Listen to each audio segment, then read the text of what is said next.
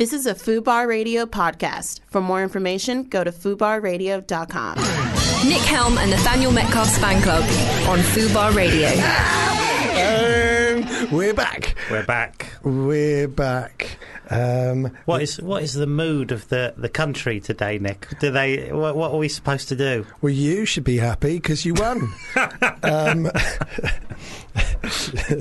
uh, yes. Um, well, it's Friday the 13th. Oh, that makes sense. So I've been. Uh, Killing some teenagers. uh, that's right. Uh, no, I've been uh, catching up on my favourite uh, slasher movie franchise, uh, Halloween. Yes, that's it. Here we go. That's made it better. And we're off. um, yeah, um, hmm, yeah. It's a bit of a weird day. It is a weird day. It feels like a weird day, doesn't it? Mm. It's sort of a funny. A lot of angry Tories online as well. You Are there? You've won. What are they angry about? just people with opinions.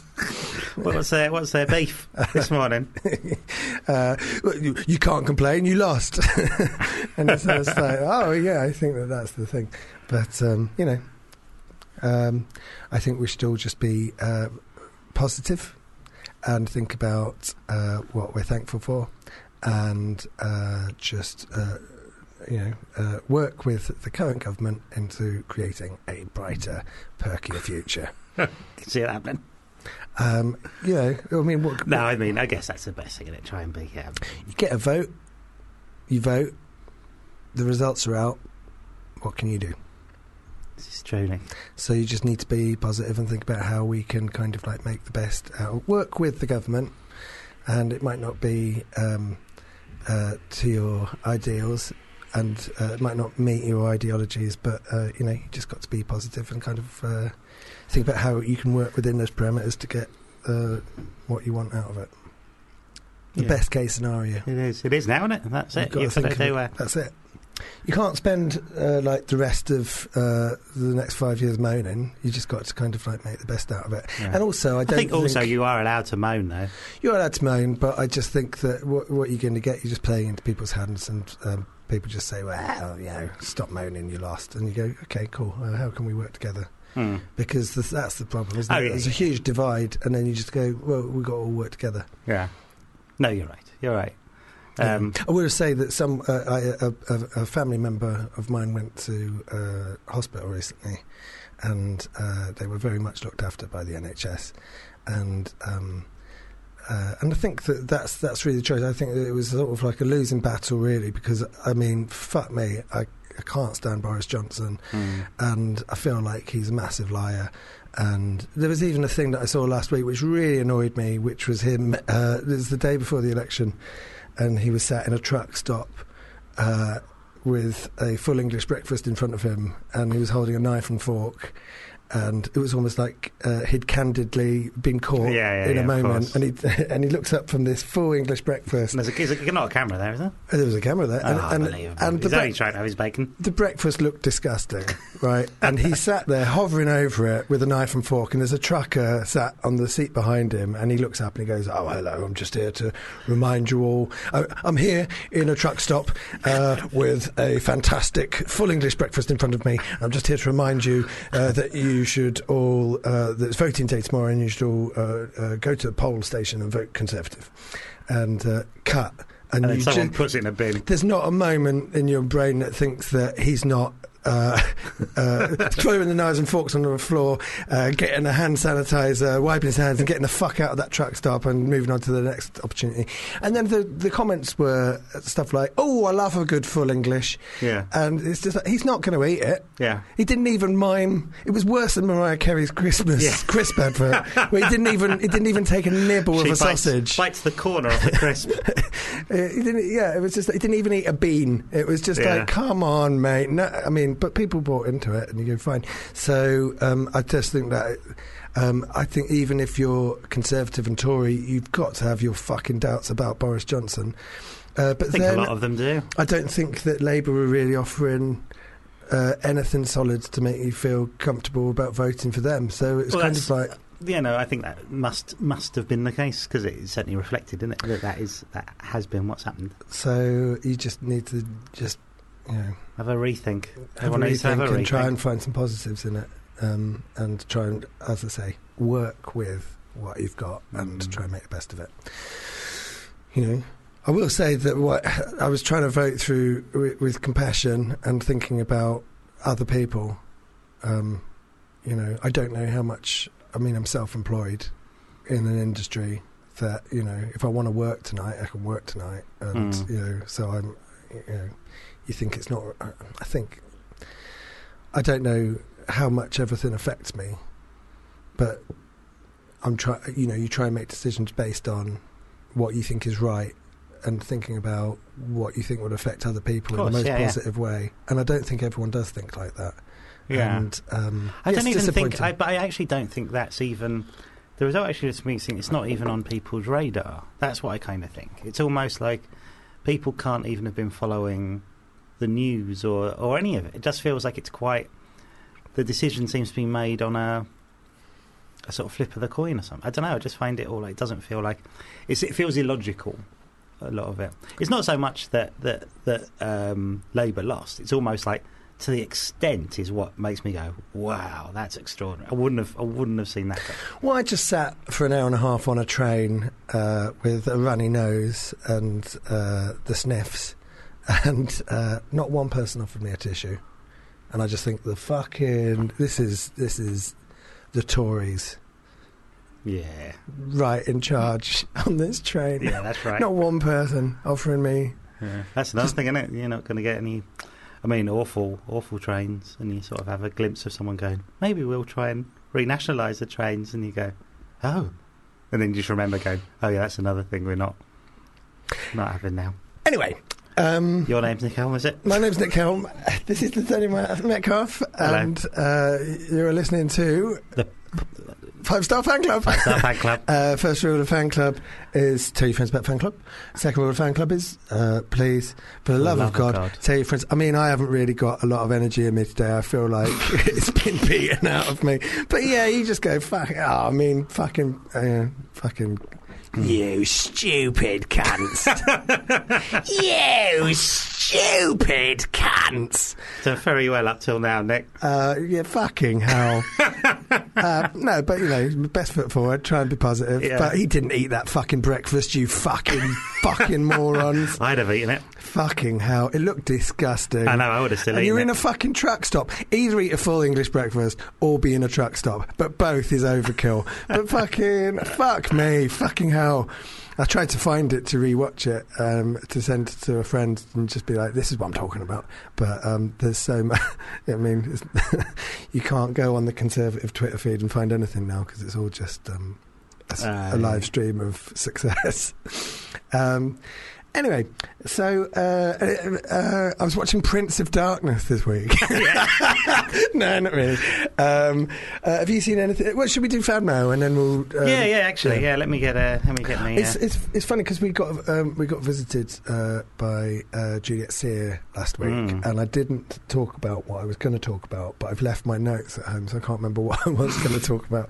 So let's do some fan mail and see she if was a can, ghost of Christmas past Uh, yeah, and present. and present. Uh, Um, what is it? Here we go. Here we go. Still loving the show. still. We'll catch up later when I get home. I mean, it's almost Christmas. I should also say it's almost Christmas, and we're all very. Is, this very- is the Christmas special. This is the Christmas. this is the Christmas special, Friday the thirteenth. Uh, I, do you know what I mean? I mean, even if it wasn't, I can understand if it was any other Tory, Hmm. but Boris. Still loving the show. We'll catch up later when I get home. A film to throw into your discussion. Went to see A Good Woman is Hard to Find at the film theatre last night after work and Xmas shopping, hoping it would be a feel good end to the day. But to be fair, it was on in cinema too, which is the weird one. Described the film to what's the what's the film theatre? Don't know. Where's that? Well, I mean, I'm just, National Film Theatre? Maybe Cinema 2. maybe it's the local film theatre. Uh, which is a weird one. Described the film to the nurses here today, and they thought it sounded sick and disturbed. I think that's probably a strong r- recommend. It certainly was miles away from the description in the program, was leading me to. Uh, uh, I mean, this is, It's not that I can't read. It's poorly written, Karen. Not sure I'd Oh, watch so it be- again. it'll be in, not sure um, I'm better. I'm a better person for having seen it. so Um, it'll be in Ipswich, is it? It's from. oh, it's I Karen. think so. It'll be in. Um, Karen from Ipswich. So I think it'll be the film theatre there. Uh, I I've don't know, seen A Good Woman too. is hard to find. I have you? haven't either. Anyway, so let's move on. Dear Nick Nat. Nick Nat. Nick Nat. That was it. Somebody sent me a picture of Mark Strong and uh, a, a post by Mark Strong, Strong, and it was at a premiere, and it uh, and it hashtagged at the end of it Mark Strong, hashtag Mark Strong, and they said, "I love the fact, I love the fact that he hashtags himself in his own." I Uh, might hashtag all my tweets, Mark Strong. and uh, and I thought. Yeah, he really is the people's knick-knack. he is like a national. He's a national knick-knack. um, dear knick-knack, dear knick-knack, uh, knick-knack, dear knick-knack, I am very sad today and looking for you to cheer me up or call me a cunt. I mean, that's the fan base. I'm looking for you to cheer me up or call me a cunt. Uh, I need to laugh today, so please say something funny, Don. You're a cunt. Don, you are cunt. Hope that's cheered you I up. hope that's cheered you up. Hope that's made your afternoon. Uh, hello. Loved the original flavour last week.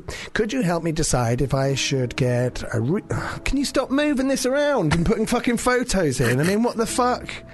What's that? Ipswich Film Theatre is Ipswich in Film Corn Exchange. Thanks. I mean, we've moved on. We're on like fo- we're, fucking hell. I mean, oh, and now you've deleted it. Stop moving it around. Um, uh, hello, loved the original flavour last week. Could you, you help? Mm. no one knows. Hello, loved the original flavour last week. Could you help me decide if I should get a real or fake wreath for my shed this year? Well, who died? Depends how much you loved them. I'm planning on popping to Iceland later for their Viennetta ice lollies. That sounds fucking hell, know. Viennetta ice lollies. Yes, please. Oh, fucking ribbed for her pleasure. uh, thanks, Maggie. Uh, well, enjoy your Iceland uh, Viennetta ice lolly. Um, my advice: real- take it orally. fucking hell. Uh, get a, get a real wreath because what you're going to do? I, you Yeah, know, fake wreath you can use every year, but a real wreath is. Uh, oh wow, That is exactly as I imagined it. Um, we've just been given pictures of the mini Viennettas, and they are what you'd imagine a Viennetta ice lolly to look like. Brilliant. Um, yeah, get a real wreath. Why not? Yeah, and then it's uh, biodegradable as well, and you can put it, you know, it'll just. You can put it out to decompose with the rest of your dreams. uh, happy Friday the 13th. Will you be watching any horror movie today apart from the news? Uh-huh. yes, yes! Uh, I think I'll smash out Exorcist 1, 2, and 3 tonight. Well, not 2, surely. Three's a banger, isn't it? Uh, you can skip 2. Uh, Toots. That's what they've written. Is that Toots? That's his name, Toots, or her name, Oh, Toots. Toots. Uh, well, yeah. Um, Oh, good name. I don't know whether I will be watching any horror film today. Today is going to be my Christmas. Uh, I'm going to decorate my uh, flat hmm and um, uh, eat some mince pies. Good for you. I had a mince pie the other day. I was delaying it, and uh, I had a mince pie. Ate the box. fucking, Yeah. they're fucking moreish, aren't they? I, I don't like them. Yeah, Can't have I can absolutely understand that. I understand that. I mean, what's to like? They're fucking all of the ingredients in there are stuff that I don't particularly. Pastry, no. And fucking currants and I don't like that. raisins and no, no thanks. But there's something, some alchemy when they're mixed together. Pure Christmas in my mouth. I prefer a mince pie if it's mince beef pie. I mean, I think it is there my is a thing like a Scotch pie. yeah. Mm. Is it a Scotch pie or Scottish Yeah. pie? Scotch pie, I think, is. Does it have potato in as well as Scotch pie? No, I think it's just sort of like sausage meat in a very greasy. I mean, Merry delicious. Christmas. Merry Christmas. Happy Friday. Oh yeah. Uh, are you going to watch any horror films today, Nat? No, I'd than forgotten it was news? Friday. Other than the bloody news. Good one. It depends. A lot of the people in the country are very happy and bitter. It's weird. It's a weird combination. um, uh, so, are you going to watch any horror films? Uh, I may do. I, no, probably not, because I'm, I'm sort of more in a Christmassy. I'd rather watch something a bit um, uplifting. I think. I think I'd rather watch something quite positive. Did I tell you that I watched Edward Scissorhands recently? Oh no, I haven't seen it in years. It's fucking incredible. Like, like in a way, you know, um, uh, it's very sort of uh, apt as well, in terms of not the current British political climate, but in a global climate way, where you know uh, Edward Scissorhands comes down and then gets wrongfully accused of something, and then everyone piles on, and then he's you know. And I'm not like so, you know. It's kind of like this. It's like a. It It's like a parable, and uh, and it's something to sort of like I don't know. I just think it's yeah, an I interesting haven't seen film. that in a long, long time. I think it's a bit like. I think it's funny now. It's like watching old some of the old Tim Burton films. You go, oh, you sort of forget how good it is. I think that is actually his best film. I Mm. mean, he, he made it in between Batman and Batman Returns. Yeah. I think it was 1990, Yeah, and um, it's you know I what. I think I've said it, I must have said it before, but I think Tim Burton, obviously visually, he's like an amazing art director.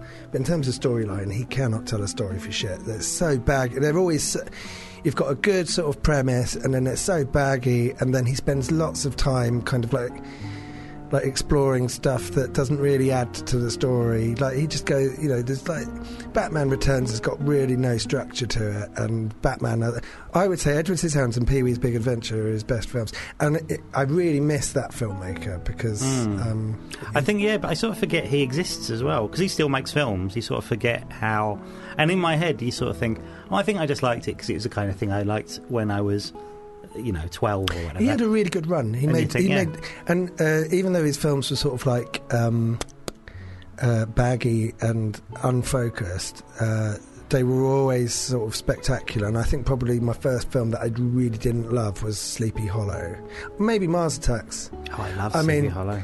I think I was with him right up until Alice in Wonderland. That I was like, I was like into Well, him. Alice in Wonderland was kind of like weird, but it's also weird in the context of Disney remakes because at least he completely reimagined something. It's weird, Yeah. isn't it? Because he did Dumbo, which is completely reimagining the Dumbo story, uh, and then Jon Favreau does The Lion King, and it's exactly the same as The Lion King, and you just go, well, what do you want? Do you, and I think really they're un.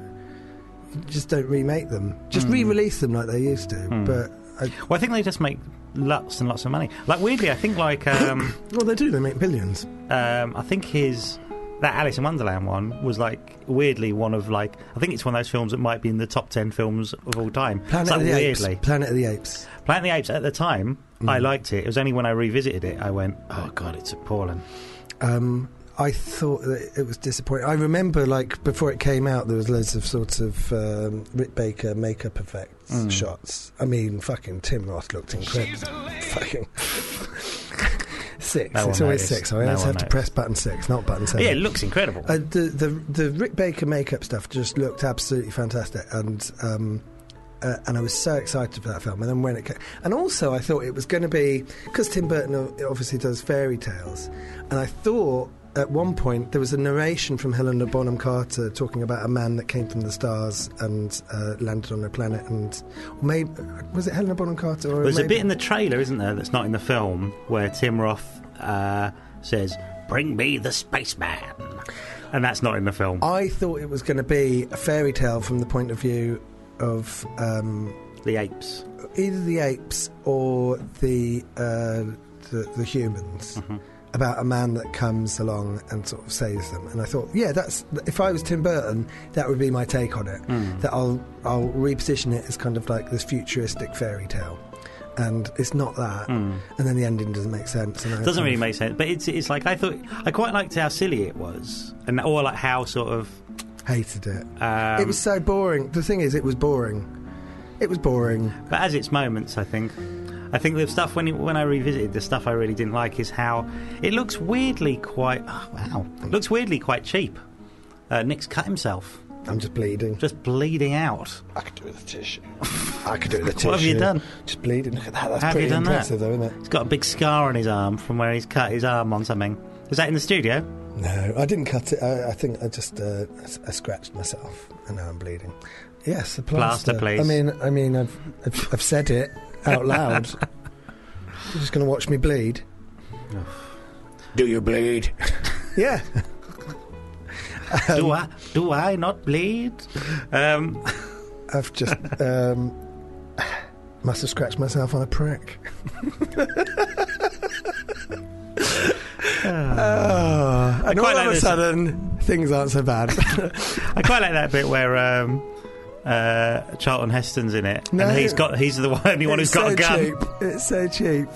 But it does feel cheap, doesn't it? When you watch it now, it feels like it's all the sets feel like they only go back about like a like it, it feels like it's like filmed in quite a small box. I th- it's it's a bad film, and it's one that I don't really ever really want to revisit. And I th- and do, do you know? I think one of the reasons is the original series, and not not the remakes or the well, they're not remakes, are they? They're sort of continuations, Hmm. latter day. Well, Rise from was Rise from Planet was that the first one? First one is no, what is it? Yeah, is it maybe it is Rise. Yeah, I can't remember what the first one's called. That was sort of like a prequel, wasn't Yeah. it? But then they've already made a prequel, Escape from Planet of the Apes. I mean, like uh, those films are full circle. Yeah, that's what's neat. It's very neat. the Roddy McDowall franchise. Yeah. like, and it's really, I just think that they're incredible. I think they're do. still incredible. But also, I think the first one is full of huge vistas, isn't it? I've got a tissue. Oh, there you go, like a thing. Um, So it, the, the way it's filmed is that you get these huge, kind of quite spectacle, epic scenes, yeah, and you think years later they don't match that at all. They don't even uh, come close to it, and it feels like you're on quite an alien planet where everything's a bit odd or strange, and it's all huge as well. It feels like it's a real spectacle, whereas it, they do a remake years later, and it's the opposite. It's sort of almost a much smaller film. well, uh, what, as in, In, in like in the just, Tim Burton yeah, film, yeah, it just feels in- like you're on kind of quite small. It's obviously that he's created the sets, but it feels like in comparison, these sets feel tiny. Well, they were filming in where the Utah desert, and it just it looks incredible. And you know, like so uh, in the film Gravity, where Sandra Bullock, Oh, yeah, yeah. when she lands at the end, spoiler alert, she lands in in the lake that they film Planet of the Apes in. Um, That'd be good if she lands and, they there's a were all- big. yeah. Oh, that'd I, be ju- I amazing. thought that you know that'd be like an amazing kind of. I don't think you see her um, uh, make contact with uh, civilization when she lands. I think she sort of like cut, gets out of the lake and is kind of like. Have I said this before? One of the things that always amused me about Planet of the Apes is a bit at the start where, after he lands and they're going through the reeds and you see the things coming. And it's like, what's what's what's coming? And it suddenly cuts. Has that big sort of zoom in shot of the ape on horseback, and it's like, bah! and has that big chord of the reveal of the apes. And then you go, but who's surprised? The film is called Planet, of the, Apes. They sort of do this The big poster reveal. has got the Statue of Liberty. it's like there's no surprises in that film. No surprises. It's, but it works so well. Yeah, it's great. I, Absolutely brilliant I film. think Roddy McDowall is one of my favourites. Like, I just I love him so much. And, Like, so when you like when I saw Fright Night for the first time, I was just like, why is this actor so familiar? Hmm. Uh, and then I realised, oh, of course, it's William Ragsdale. But who's the old man? um, no. Uh, and uh, you go, why is he so familiar? And then, and then, you know, it's one of those things. I think it was probably before the internet as well. And I went around thinking about it for ages, and then all of a sudden it clicked. And I was just like, he's Cornelius from Planet of the Apes. And, but it's um, also like all, all the all the apes in the original. The sort of makeup's so good, and I love the kind of um, when they do the kind of sniffling thing to kind of Mm. make their mask move. But I've always wondered whether actually it's because that mask's quite uncomfortable. I No, sometimes wonder if they're going like, oh, trying to get the uh, No, I bit think- sweat there. I think that they probably spent ages in the mirror to work out how to perform in it. Zira. That's my uh, r- Run along, Zira, don't dawdle. great. I think that's Something for the teenagers I think, there. I think that's from the second one. What's the second one? Beneath the Planet of the Apes, Yeah. which isn't Roddy McDowall. Isn't it? No, it's another actor. Ah, he comes back for but, the he, third wear- one. but he comes back for Escape. Is probably my Oh, favourite. it's absolutely brilliant. but I love those films. So Escape is where I think they land in modern day San Francisco. They do, yeah, yeah. And then that's why Star Trek Four, I think, is like my favourite, where they land in modern day San Francisco, and I just I, I love I it. think I think Star Trek Four is um, it, it wants to be uh, Escape, from, the Planet of the Apes, but Yeah, it's, no, it's not a to Sure, it. sure, sure. When they all turn up to like they're wearing um, tuxedos and things, I, I love it. Um, Leonard Nimoy was basically they'd made three Star Trek films that were all a bit, you know, of a downer. yeah, quite And then- faced. And like two, three, and four are a trilogy within a series. Mm-hmm. And uh, when it gets to four, Leonard Nimoy was just like they said. Uh, did he do the third one? Did he do Star Trek three? They, I think he did They were so think impressed with him on Star Trek three because he wasn't. like- He's not in a lot of the films. I think he was. He said. I think that was his deal. Was well, he it? didn't But- want to do. He didn't want to do. He got killed off, and he says, "I don't want to do any more Star Trek." Yeah. And then, um, and I think they tested Wrath of Khan where he dies at the end, and people were very upset. So they put on a, you know, they put on his coffin landing on the Genesis, and you just think that must have always been part of the plan. Mm. Um, but um, yeah, I mean, uh, those original, the, uh, just they're like the sorts of films that you put on when, when you're going to bed, Yeah, they're quite and you can, they're really comforting, and you can just, it's like a nice bedtime story. do, it's, it's hard to tell though, isn't it? It's hard, hard to tell how much of that stuff's nostalgia, or it's just like will, will the same things have a similar effect on? Like I do, everyone was saying that, weren't they? That the, the kind of when um, the last Avengers film came out, they said, "Oh well, that's you know that's the Star Wars to this generation," and you go, "I suppose, I suppose, I don't, I don't have those associations necessarily, but I guess it probably is." Maybe, and uh, but I'm not a huge um, Star Trek fan. Hmm, me either. But there is something about that cast that just I find yeah, really I thi- and I think. I've really grown into them as well. Like um, the older I get, I think that cast of the original Star Trek all do seem like. Oh, they're all absolutely out there. Especially people like DeForest Kelley, who at the time I never really thought of as like he, he was almost like a supporting character. But you now go, oh, I absolutely get that he's like. yeah, it's those three, Mm, and then and then they give everyone something to do. mm. Um, but um, so there's, there's, there's a trilogy within the series, and then the middle one was Search for Spock, and um, takes ages for Spock to turn up. and you go, oh God, look harder. and uh, and then uh, Voyage Home. I think that's because that's the one my mum took me to see at cinema with all the whales and stuff. I think it's well liked, isn't it? I always I found it a bit too silly. I, I, yeah, it's silly, but I think it's really funny, and the cast are all clearly enjoying themselves. And um, and Leonard Nimoy was just like, well, if I'm going to come back and do this, can we just do something that's a bit more lightweight and a bit more fun? And so they did that, you know. they, uh, and then what? F- five is mental. I don't know if I've ever seen Star Trek Five. Um, Is that the one where they meet God or something? five is a remake of uh, one, essentially, but like so. Five. and that's Shatner directed, isn't it? Shatner directed it. Five is sort of like William Shatner was obsessed with televangelists at the time, uh, and so he wanted to make a film about religion. Also, at the time, I bet it was a thing where like he would just be furious that Leonard Nimoy got to make one and he hasn't. Well, I saw like behind the scenes stuff of them um, on set, and basically William Shatner's directing, and Leonard Nimoy keeps making sort of like snidey remarks while he's doing it. You go, imagine trying to direct like a huge budget. Uh, science fiction movie and be the star in it, and then your co-star, who'd already directed two successful entries before you, was just sort of stood next to you, going, "I can actually do this better than you." Yeah. Like, the whole way through, and then uh, to be honest, that might be one of those good, like one of those um, Sky Urban Myth things where it's the cast of Star Trek, but they're basically doing their actual TV roles as their the actors. So you've got a very logical uh, No, Leonard Nimoy. Leonard Nimoy was not being logical. He was being an a-hole. oh right. in a really fun way. But you know, I don't think anyone that winds up William Shatner is the bad guy. I mean, William Shatner is a bad guy. but um, yeah, fucking yeah. And then six is incredible. Yeah, six is great. Six is Um, brilliant. Murder mystery. They just go. It's just that thing of like, how can we keep this franchise going? It's like, what haven't we done? Let's just do another type of movie within, uh, uh, within like this sort of sci-fi genre that everyone's seen. Mm. Really good. Really great effects at the time as well. I remember being really there's impressed a, with a CGI blood, purple, Yeah, yeah, purple yeah. Klingon blood floating around. Yeah. When you watch it now, it looks like CGI blood. Ah, But, okay. um, uh, but yeah. Anyway, so um, a bit where he kicks a monster in the knee, and, and uh, that's where they keep their genitals. yeah. And Great joke. Iman is in it. that's right. Christian Slater, whose mum was the casting uh, director. That's right. He shows up for a minute. Yeah, they gave. Uh, he he framed his check. Oh, did he? Uh, he got paid and he framed his check. I imagine he's cashed that now. There's probably a point when he cashed it. um, but yeah, really great. Anyway, so I rewatched Edward Scissorhands and um, uh, I watched it with my mum and my dad, and they'd never seen it before. And it's such sort of like an iconic film, and they'd never seen it. And I just think it's um, it's not like it's not like about a bunch of uh, dickheads that are trying to find a present on Christmas Eve, you know. Yeah. But it encapsulates everything.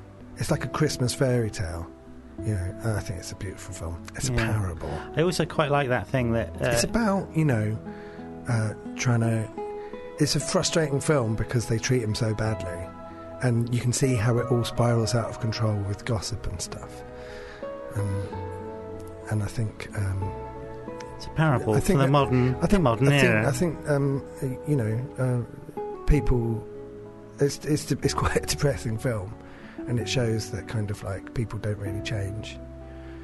Hmm, sad. I like that in it. Is, is it the mum in it who's obsessed with Tom Jones, No, it's the neighbour. the neighbour? And it's quite. It's the slutty neighbour.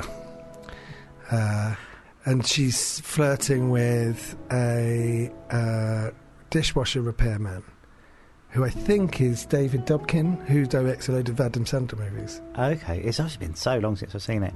But I like that you have that sort of weird continuity that then Tom Jones ends up showing up in. Yeah, Mars Attacks he's obsessed with Tom Jones. Right. But that's like I always think in. Uh, And, but also Johnny Depp is incredible in it. Like he's incredible in it. It's like a really amazing but silent forget. movie People talk, performance. don't really talk about Johnny Depp in that way now. But he was like a huge actor for that for that era. But it doesn't he? really look like Johnny Depp. So you're kind of watching it, and you're kind of like, I mean, he completely disappears into that that role. Hmm. And Winona Ryder, everyone's great in it. Dianne Wiest is great in it. Alan Arkin is amazing in it. Um, I just love it, and it's it's but it's so it's such a fairy tale, and it's really economic as well. When um, Anthony Michael Hall gets introduced as the bad guy, and he like uh, his his uh, meanness and his you know the fact that he's the bully and the bad guy thing it, it he, it's quite subtle at first and it escalates at quite a subtle rate but in a logical way to by the end you're going he is an absolute piece of shit and it's not like he's obvi- it's not like immediately obvious that he is kind of like Yeah. uh, but basically it's a Beauty and the Beast Yeah. yeah. story And also, I think at the time, even like to like the point that he's sort of like Gaston and it was made a year before Beauty and the Beast and it's kind of yeah that that story, I guess, pre-existed it. yeah, I know, but the, but I'm not sure the Gaston character existed. Right, right, know? maybe. I mean, it's like a, it's an old story, but um, but the beauty, in the, you know, the Disney version of it, they rewrote all of that. They went through hundreds of drafts to make it into that story. Uh, in that in that sort of early '90s period as well, Anthony Michael Hall it was almost like cast almost against type, wasn't it? As that Well, he's of- unrecognisable in it, and then when you realise, you know, I think at the time you go, "Oh my god, that's the that's the nerdy that's the guy kid from Upworld. That's, it. that's, the, ner- that's the nerdy kid from Breakfast Club." Uh, and then you look at it; it was only made three years later. yeah, yeah. and his like well his body has just transformed before our very eyes uh, it, but Or it- when you weren't looking. when well yeah i mean he must have had a gap but um yes i anyway i just think that if you're looking for a film to watch at christmas That's a good, then a that's, good a, that's a real good one I th- because I, I think that that's aged incredibly well uh, and is still sort of relevant um, I also the- like like I was talking about the um, uh, the Tom Jones thing. It's also nice when you watch uh, John Carpenter's Halloween and they're showing Thing from Another World on the TV. It all, all feels very neat in uh, in hindsight when you look back. I like those little moments that feel like they're kind of You've literally shoehorned a John Carpenter reference. sure. Well, it. it's Christmas. Um, uh, but I think it bridges that gap between sort of horror and Christmas. Yeah, yeah. No, that's a good that's a good recommend, and you get a lovely bit of uh, Vincent Price at the start doing another kind of silent performance, right? Um, no, he talk? he's quite chatty, Okay, okay. uh, but uh, yeah, special effects. I remember the bit where he, he sort of dies and it looks like life. He does that thing, doesn't he? With like it's just life on his face drains away. yeah, it's amazing that bit. Like amazing. I think that some of his performances are a little bit hammy, but I think that's his last. Is that right? Not like him. That's like accusing Ham of being Ham, isn't it? um, yeah. Um, but like I think that's his last film as well, isn't it? Good, good It one to was go his- out. yeah, good, yeah. um, I- uh, really neat. Perfect. Yeah. And then with Sleepy Hollow, he got Christopher Lee, and didn't Mm. he? Um, oh yeah, I mean, I love those. I love those guys. But I love Sleepy Hollow. I think I think it's great. Yeah, I think I may have been. I haven't watched it loads since the cinema. Mm. Um, anyway, okay. Hello. I'd love to talk about Gardener's World. Do you enjoy a spot of gardening? I'd like to know more about your hobbies. Tanks, Molly. Do you know what? Um, I don't. Uh, I've got. Um, I live in a flat that's got um, a communal garden space. So I don't do any gardening Mhm. per se, but I do have potted plants, and I do um, really try to keep them alive. I like the idea of gardening, but I don't have any aptitude for it or um, I don't like. or time. I think I d- couldn't wait. I don't like having soil on my hands. Right, I can see that. Um, my dad has soil ingrained into his fingertips. Yeah. you know, and uh, um, but he has committed a lot of murders that are yet to be discovered. But it's good to get lots of different types then, because uh, it, well, I could have been there, but I was also every, uh, somewhere else. Good, good plan. Um, uh, do you have any hobbies? Any hobbies? I watch films. I made my hobby my career. And if this is a career, do you do anything that isn't films and God, isn't I comedy? I don't know that I do now. You know, I um, no, not really. God, no, don't. Do I? I feel like I must do. I feel like everything I have done in the past, I don't really do anymore. Oh dear. But like, it's Do you it's draw? fine. You draw? Used to. Don't really draw much now. What sort of stuff did you draw? um, sort of silly things. Kind of. Also, I was like sort of trying to do kind of quite cartoony things and things. Not really. Oh, that's that's. Vincent Price was in the TV film The. Heart of Justice after Edward's Hands in 1992. His co-stars were Eric Stoltz, great actor, Jennifer Connelly, great actor, Dermot Mulroney, great actor, and Dennis Hopper. This was actually never his final film. him. This was his final film. Oh, right, that's not as good. Well, that's not as good. Well, I haven't seen it. It might be amazing. It's got a good It cast. was in a TV movie. TV movie, I guess. So couldn't could say it's uh, his last theatrical film. Dennis Hopper's good. he Um, should have died after Edward Scissorhands. Who, Dennis Hopper? no, He Vincent it. Would have been perfect. Uh, he's ruined it by doing another film. Heart of Justice. I wonder if that's any good. Dennis Hopper's got one of those, uh, well, in Speed, one of the best sort of bad guy deaths, I think. Yes, Where they're rolling around on top of the train, and you, and it's kind of like it's not about Keanu Reeves being cleverer.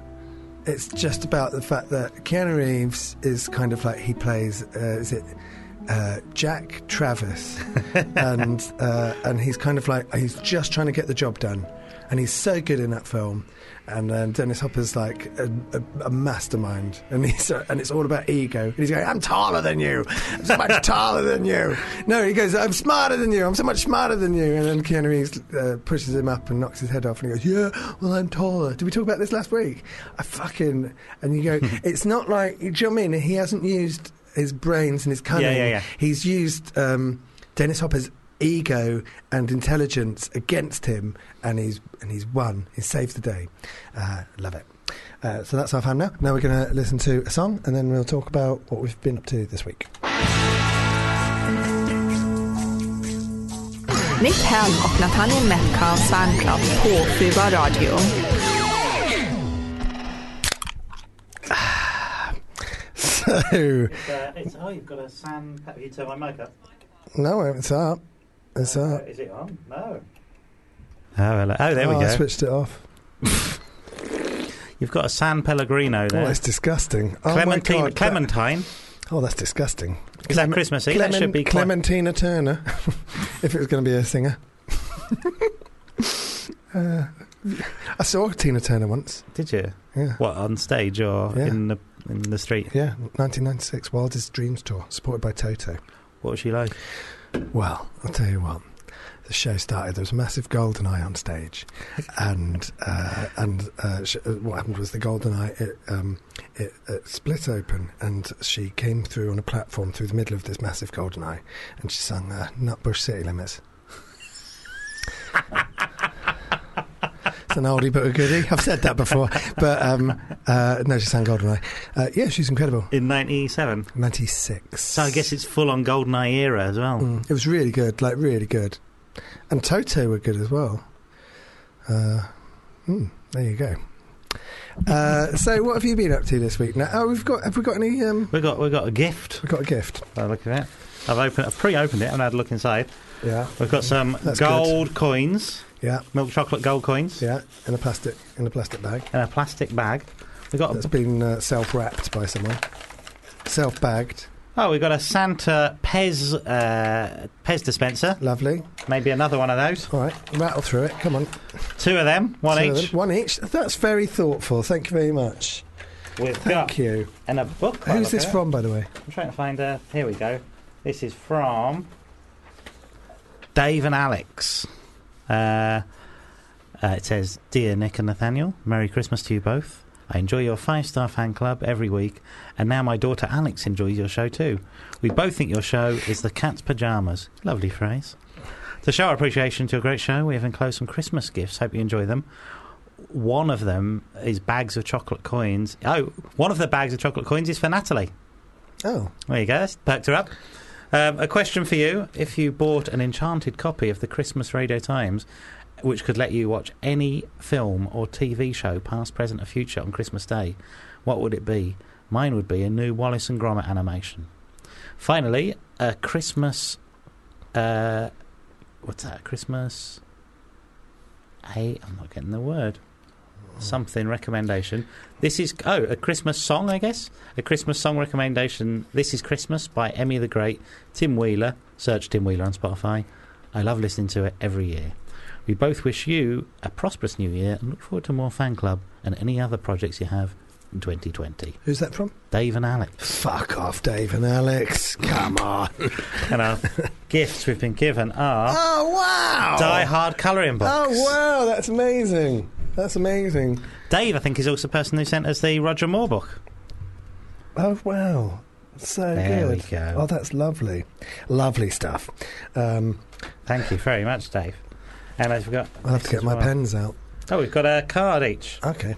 Uh, is this radio? That's what I would constantly be asking myself, Nathaniel, if I was in your position. I mean, it is technically. It's it's radio. It's going out. It's It going is. out now. Oh my god! Ah, wow. Well, every time you tell a friend about fan club, an angel gets its wings. That's true as well. And they've positioned us in the Dave and Alex. in the It's a Wonderful Life. so the little girl is poking you in the face. Yeah, I think she's. Uh, yeah, she is. poking me in the face. She's going oozy. There was a lot of love put into that, Dave. And There Alex. is. That's a lovely, Thank you very um, much. That's very kind. Lovely photo. Thank you very much. What a what a week. What what what a treat. Um, so, Nathaniel, what have you been a fan of this week? I'll tell you something I watched. I watched uh, The Umbrellas of Cherbourg Oh, fucking hell! in a weird. Uh, we, we synced up. Yeah, but I didn't see it. No, I didn't see it. I went to see it at the BFI on Sunday night. Isn't that weird that it was even on? yeah, yeah, yeah, yeah. Because um, I'd watched a thing on YouTube where they referenced Umbrellas of Cherbourg, and I remembered that I had it on DVD. It's on my stack of DVDs uh, or Blu-rays that I haven't seen yet. And I was uh, out, and it came up in conversation while I was uh, uh, doing someone else's podcast. And uh, Rich Wilson's "Insane in the Membrane." It's a fun listen. Yeah. Don't know the title, but it's a good. Uh, Sure, we can all be picky. We're all just trying to carve our, carve our place in the world. Um, and uh, yeah, and it, it, it came up in conversation because I've been thinking about it a lot, and I was just like, Do you know what? I'm going to go home and I'm going to watch it. And I thought that will be my Sunday night. That is all yeah, planned. it's very good. I got home and I literally, I was like, uh, I was like Gene Hackman in the conversation. I just tore my fucking flat up looking for uh, fucking Umbrellas of Cherbourg. Couldn't find it, so I ended up watching That's My Boy, starring Adam Sandler and Andy Samberg, um, which has uh, a, it wasn't. It's not a very old film, but it hasn't. Um, Doesn't uh, age well. well, no, it hasn't. And I think it was controversial at the time because uh, it starts off with a 12 year old boy who has, uh, uh, is uh, basically sexually abused by his teacher. That's right. I remember. But um, at the time, you can kind of like go, yeah, but it's trying to be in bad taste. But now, when you watch it, it's literally Sexual abuse. It's sexual abuse. it's it's horrible. Uh, but I, uh, but you know, um, but there is, I think, uh, I do still quite like a lot. I think the reasons why people like it are some of the reasons why people don't like it. Uh, uh, some of the reasons why I like it. It's like really unapolo- uh, unapologetically uh, In poor taste. bawdy and in poor, poor taste, and loads of swearing, and wanking jokes, and he's just like going, yeah, but that's what it's aiming to do. Didn't he do a quote this week? Because he's, he's, he's in this movie Uncut Gems. Uncut gems. and there's lots of Oscar buzz around it, and there's always talk about. Um, and I think he said something like, "Yeah, if uh, if this doesn't work out, I'm just going to make terrible films for the rest of my life." He said, but I think he said it. Like, He's, he is aware. I Yeah, mean, yeah, yeah. There's, there's a song in his thing, um, uh, in his 100% Fresh, where he mentions Rotten Tomatoes. Rotten Tomatoes. Um, and, uh, and how uh, his wife uh, says that all of those reviewers can fuck off and die. and you just go, he is aware. Um, that's, I, that's the th- I mean, I've got a lot of love for him. is he? Uh, do you think? Is there a point with him though where even I mean- some of his films, he know he's going while he's making them going, it's not funny though, is it? Um, Or do you think he's always thinking this I think really he's. good? I think he. I think. I, do you know what? I think he's well liked in the industry, Hmm. and I think everyone thinks that he's a good person Oh, and yeah, a nice person. And I think he probably always tries. Even something li- like Little Nicky, which I've said before. Comparatively, when you look at what he's I, at the time when I saw it, I thought it was one of the worst things I've ever seen. But when you look at the stuff that he's made since, and you go back to Little Nicky, Yeah. you go, "This is a fucking masterpiece." Also, great cast. Amazing cast. Um, but when you look at something like Little Nicky, he really commits to doing that character. it's one of the most yeah. annoying characters, but he's really committed to it. And people, one of the things about um, uh, the Ridiculous Six was that that was uh, that was commissioned, or that was that was given the green light uh, by um, Columbia. And then the uh, Columbia Sony hacks came out, and then basically uh, Sony dropped Adam Sandler. And so when he got the Netflix deal, that film was all funded and ready to go. Right? They were they you know. Uh, and so when he got the Netflix deal, they just made it straight away and then they released it. And uh, people say, "Oh, it's another fucking lazy Adam Sandler film." And the thing is, it is terrible. It's like two and a half hours long. It's so long, and it's but it's got an amazing cast. It's got half of Reservoir Dogs in it. Uh, it's got Luke Wilson, my favourite Wilson, by a hair. Um, and uh, it's just I like him. It just edges Andrew So half Wilson of, out. half of uh, Reservoir Dogs did Hateful Eight, and the other half did Ridiculous Six. Yeah. They just split in two and went, "You do that one, we'll do this one." Yeah, and we'll release it in. Uh, it's really weird. And John Turturro's in it as well, who you feel like should have done. Has he done any Quentin Tarantino? no, You feel like so. he should have done. Yeah, yeah, yeah. I do Um, love him though. He's great. But like, uh, but so it was kind of like another lazy Adam Sandler film. You look at Grown Ups, uh, and Grown Ups is an awful film, and then Grown Ups Two is so much worse than Grown Ups that you literally miss. You go, well, Grown Ups had a story though, and Grown Ups Two is just literally forty-five minutes of them introducing characters uh, uh, with no payoffs, and it's just sort of like a But I do wonder if a lot of these films actually would be saved by an editor who just goes. Even things like jokes, like within like the shot of a joke or reveal, Mm. it's almost like on screen too long and things, and you go, "Why, "I'm still, I get it, I've seen it." It's like cut now. We get it. We get what the joke is. It's weird. It's just it, it, it's a, it's a really weird, boring, long, uh, directionless film, and it seems like a series of unrelated sketches and vignettes. It, but that word's too big for it. Uh, and um, and then it ends. And uh, yeah, so Grown Ups Two is I would say that's a lazy film. That is that is Adam Sandler going on holiday with his best mates and filming it. When you look at Ridiculous Six, I don't think it's a lazy film. It was filmed entirely on location. It was a period movie. he's got a wig. Uh, he's got. Uh, they're all in costume.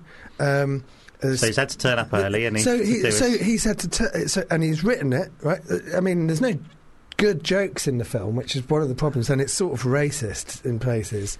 There's all there's racial stereotypes of like uh, Native Americans and Mexicans and stuff, and so it's kind of like. But I wouldn't even say it's clever enough to be. Well, maybe because it's so stupid, then it's more troubling than if. Well, I think it. If it was if there was, if it was more intelligent, then it would be uh, troubling, and because it's so dumb, then it's also troubling because it's just they haven't thought about it. You know, it's just kind of like these are just racial uh, stereotypes and generalizations, uh, and it's like when uh, Rambo: Last Blood. It's just like the script was in development for twelve years. Uh, you uh, are showing huge Mexican uh, sex trafficking cartels that are coming over the border with van loads of guns Uh, and no one is on the border stopping them, and it's kind of like a, a, a Trumpian nightmare scenario. Uh, there's even shots of Trump's wall, and you go, but Sylvester Stallone is anti-Trump, you know, Yeah. and it's kind of like you go, well, I don't understand how that stuff ended up in the film. Yeah, you can say, well, no, it was based on a based on a script that they wrote ages ago. It's like, yeah, but I mean, all Well, of that it, all of would- that stuff happened uh, after they before they st- before they made it, Hmm. and also there's shots in there where you go under the cl- current. Climate. If you're not agreeing with them, then why is that stuff in there? And it's not like saying all Mexicans. It's saying these these are about Mexican cartels, but they don't make a clear enough distinction. Mm. But there are positive Mexican characters in the film. It's just a weird thing where you go, you're either you're either overthinking this and putting stuff in there, or you're not thinking about it enough and Yeah. accidentally putting it in there. Either way, it's both bad. But it's like anything like that, where, where people films are being made all the time, where they react to current events and they go, "Oh, we're going to do that," but obviously we can't do that now, so we've got to do X instead. yeah, I, I just felt like there was. If you just switch your brain off and uh, don't take anything away from uh, Rambo: Last Blood, it was fair. It was it was fairly enjoyable on a absolutely brainless kind of level. But then, just morally, that you you know. Your conscience kicks in. You're just like, I don't know how I feel about this, really. well, I know how I feel about it. I don't like it. But um, I do like him chopping people's legs off and uh, sticking a rake through someone's face. But um, uh, so it's just weird. But then, so ridiculous six. It was just kind of like I don't think there's anything lazy about it other than maybe the script writing thing. But he turned up for work every day. He put up. A, he put in a performance. He got up early. He got in hair and makeup. It's fucking tedious wearing a wig on. uh, Sure. you know, um, uh, wonder a huge cast. There's a huge cast. There's special effects. There's horse riding. There's all of this stuff where it's kind of like they've made a western. For it looks like a western. It looks beautiful, right? And uh, and everyone, oh, another lazy. Ad- I don't think it's lazy. I think it's just shit. But I, I think that they went into that with the best of um, best of intentions to to make something that was good. It was it's awful though. You know, he has made a lot of shit. But then he has also. it's good that there's great, such a great deal of goodwill. I mean, it says a lot about him that everyone's still funding his films and you know Well, he's self, still turning I- up. He's not self-funding, but he's getting. You know, that's why there's so much product placement in all of his films. I watched the thing about Jack and Jill, and everyone's, you know, um, the whole Dunkaccino thing. We've talked about it before, but fucking, I, d- I don't think it's a bad Al Pacino performance. I No, think it's that the he best thing he's done in years. I think he's really. I mean, he's he's. He's good in that. He Yeah. everyone's like, I can't believe he's doing it. It's just like, yeah. But also, he gets to really show off and go, I'm basically in my 70s and I'm going to do a big song and dance routine in there. And he, I'm going to reference uh, everything. He even references Serpico in that film, and uh, and and you go right, yeah. And then at the end, he just goes burn it, and it's kind of like that's the punchline. Yeah. The punchline is him doing a Dunkin' Donuts uh, commercial, which is ridiculous enough, and then at the end of it, he's going to just destroy all the copies, and um, yeah, you know, But again, I think, yeah, I think you're right. I think it's uh, all these people are turning up to do Adam Sandler films that are sort of very big, well known, very well respected actors, and they must all love him. They must all like. yeah, uh, of course they do. Of course, and they've and- met him somewhere, and and, he's gone. Do you want to hang out with me for three months? and it's an they've gone, amazing. Yep. It's an amazing. He's sort of like champions the underdog, you know. Like he puts people that you know. He put Winona, uh, Winona Ryder was in um, uh, Mr. Deeds Mm. after after the shoplifting thing, um, and you know Jennifer Aniston is kind of like. Um, she was in uh, Murder Mystery and just get, like he's loyal to. I don't know. Anyway, Mm. I just think that you go, oh fucking hell, just make something that's good, and then he does. Like every so often, he'll make something that you go, yeah, no, you got it in you. He's a little bit like Stallone in that way, I think, where he just makes so much shit, and then every so often you just put, ju- you. Stallone, I'm watching all these Siskel and Ebert um, reviews, like retro reviews from the 70s, 80s, and 90s. And every time Sylvester Stallone makes a film, they're just like going, "Stop making these meathead action hero movies." Uh, and it, like they're very inarticulate when they're doing the reviews. Um, uh, uh, you should watch them. Some of them are really funny because they're just uh, like because they have like this weird love hate relationship where they're needling each other. Um, but they're also I can't believe you think that about that. They're, personally hurt by the other person's opinions on films. Like, uh, there's a really amazing cop and a half review where uh, Gene Siskel absolutely hates it, and Roger Ebert says that he thinks it's really good. and then, like years later, they do another review where they disagree, and he goes, "I will take back my opinion if you admit that Cop and a Half is a bad movie." And he goes, "I'm not going to do that." And then, they, but they're so childish, they start sort of like poking fun at each other. But every time Stallone makes a new film, they're just sort of like, "He's a good actor," and the thing is. Um, uh, Stallone is a good actor. He's a really good Yeah. actor, and as a writer, he's kind of like got um, a real like the speeches that he writes in all the Rocky films are incredible speeches. They're like incredible. Um, uh, Life affirming, uh, motivational speeches, and, and he puts them through in a character which is a likable character, and he's he's he's he's good at sort of like tapping into what uh, the everyday person can kind of like understand, Hmm. right? It's nothing too sophisticated, but he's good at selling something like a simple concept Yeah. that is really sort of like mainstream. And it is. It's it's quite. It, he sort of makes quite emotional films as well. Like like those little bits. The bits in Creed too, which is like sort of you know in, in theory it's not like a massively brilliant movie. I think it's terrible. but he film. has like but he has those moments in it where where she's uh, where um, Michael B. Jordan Creed is um, talking about he's worried that his daughter's going to be born deaf, Mm. and he just goes, "But would you love her any less?" And it's all like, "Oh, yeah," and he goes, "Oh." And it's all that kind of But he, he's made so much shit where he's he's bad. I mean, that's my thing about Stop and My Mum Will Shoot. Everyone says it's a terrible film, and you go, yeah, it is a terrible film.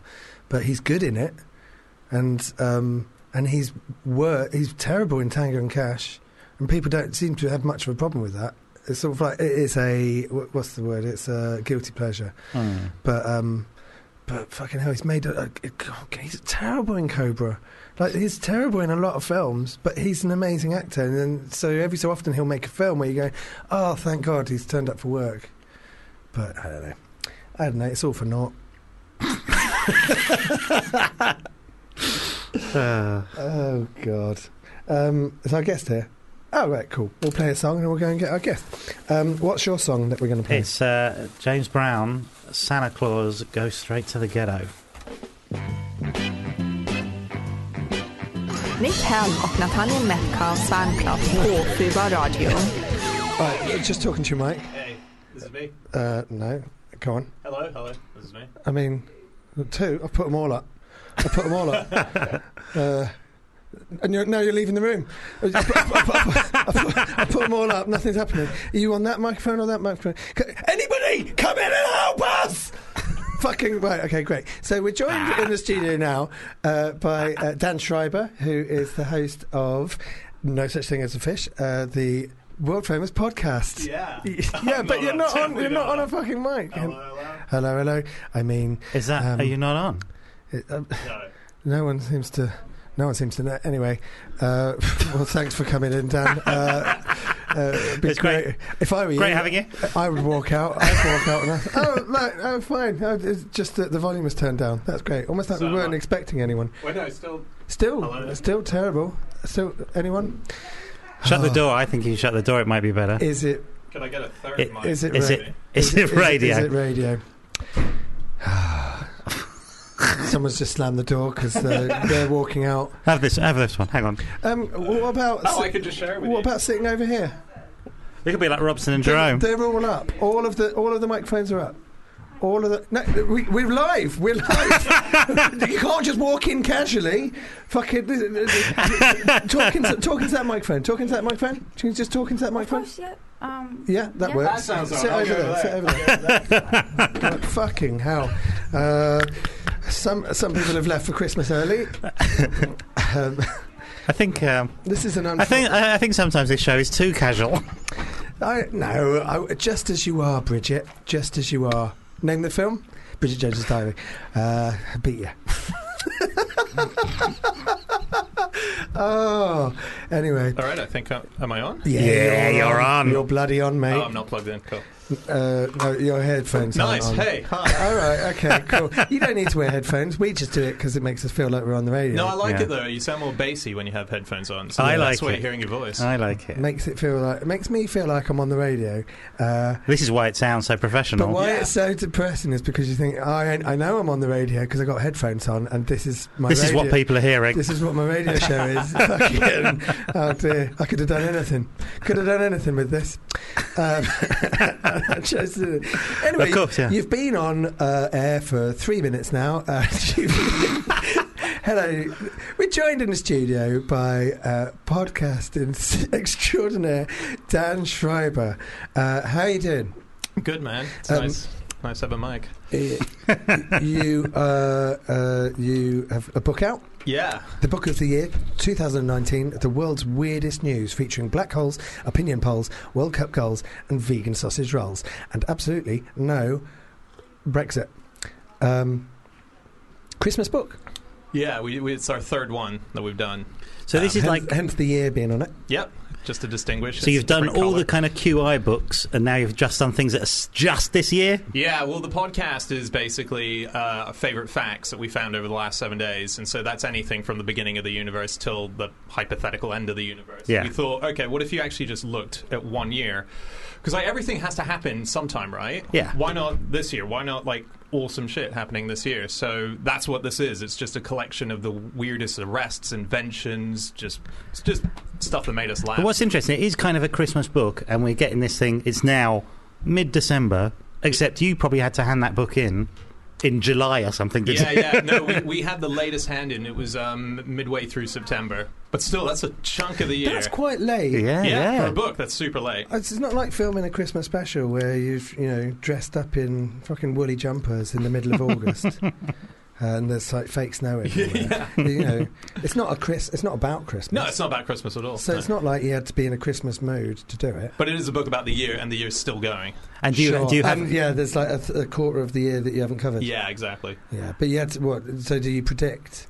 Uh, we did that once, and we got it wrong. It was in Oh, the first that's book, neat. so That- we said never again. That's the thing about making stuff up. It's not always. It's not always Yeah. accurate. We said that Corbyn was going to weird win Beard of the Year, which was uh, he was six-time champion in a row, so it looked pretty solid. Then Yeah. out of nowhere, some other dude came along and Who took it was from. it? Can't even remember. I was so furious, I didn't commit Yeah. the name to memory. But blo- blocked it out. Yeah. Oh, so you make predictions on things that are quite likely to actually happen. Yeah, exactly. Yeah. Well, And then that's- got them that's what wrong. We thought we can't, we can't mess that up, and then we just completely did. Who would have thought? Six And do you years. get to do? Do you get to do the latter half or the latter section of uh, the previous year in this book? No, we. I, I wanted to do that, but then we thought, but then that's just getting it wrong all over. Because You could have a chapter. You could yeah, have a sort previously, of on Earth. previously. yeah. Yeah, no, we didn't get around to doing that. Although stuff slips in, like we ended up putting a fact in this book that was from 2015, which is a bit annoying. Um, Okay. You find that out after it's published. Well, what, how, do you, how do you mean? So we were we were um, I was researching a fact. So the book came out, and we you have to do stuff like audiobooks and all that stuff. And there's a fact in there, which is that a guy called Bud Weiser, it's his name, was arrested trespassing a Budweiser factory. This is a real arrest that happened. That kind of stuff happens all the time. There's a guy that happened uh, to be arrested this year, which is true to this year, called uh, Mr. Sober, who was arrested for drink driving. Like that kind of stuff. Just love it.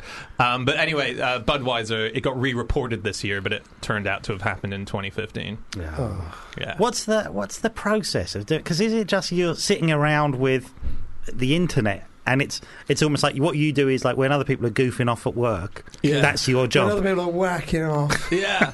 No, we- we read just constantly. It's internet. It's it's magazines. Um, and it's you get to go down. I mean, it's cool that we get paid for it because otherwise you couldn't justify reading Meat Management magazine for hours on end. Or But like, how does that even But- but come in? Surely it's not just sort of like one mad dash for your septet. You know, like oh, we haven't done any work on the book yet. You're constantly yeah, yeah, compiling it. Yeah, exactly. The four of us had this sort of Google Doc where we're just constantly throwing links in and just one-liners because that, that's the main thing. If you can find that one-liner that makes you laugh, then that's That's kind of the, the Yeah, headline. yeah. And, And then, then is it done in chronological order? it's we did it as an A to Z. So the idea is it's like they'll say airports, and it'll be the best of airport news from the year, or That's the best. and then cross references and stuff. So Otherwise, it's an anxiety nightmare. Yeah, trying to get exactly. it all in the right order. well, when you get up to September as well, and suddenly the book ends. Right, yeah, so it was a yeah safety measure to stop that. And like, what's the when when you've got this stuff? What what even would make you think I'll wi- I'll read Meat Management? Do you have subscriptions to every magazine? Yeah, in the- we do actually at the QI offices. There's there's just even the physical magazines that come through the door. It's kind of bewildering. Uh, but then the online stuff, that's where it gets fun.